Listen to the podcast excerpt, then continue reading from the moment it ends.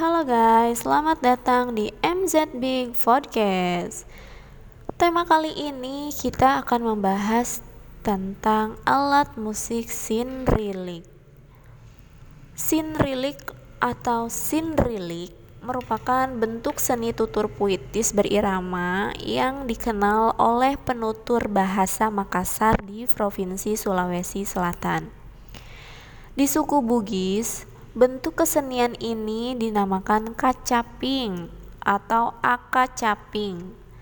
Beberapa budaya Nusantara lain bisa juga ditemui ragam yang mirip, misalnya sinden di Sunda atau Jawa.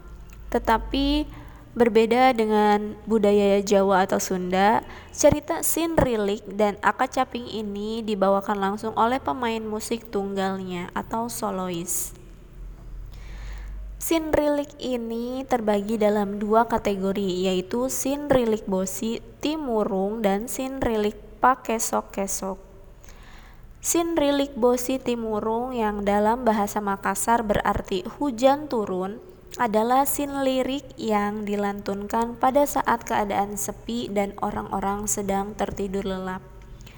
Sinrilik ini tidak diiringi oleh alat musik apa pun dengan narasi yang pendek-pendek dan berisi kesedihan atau curahan hati dari pengubahnya seperti kecintaan pada seorang gadis, kerinduan pada kekasih, dan rasa kecewa akan jerih payah yang tidak sesuai dengan hasil yang diharapkan.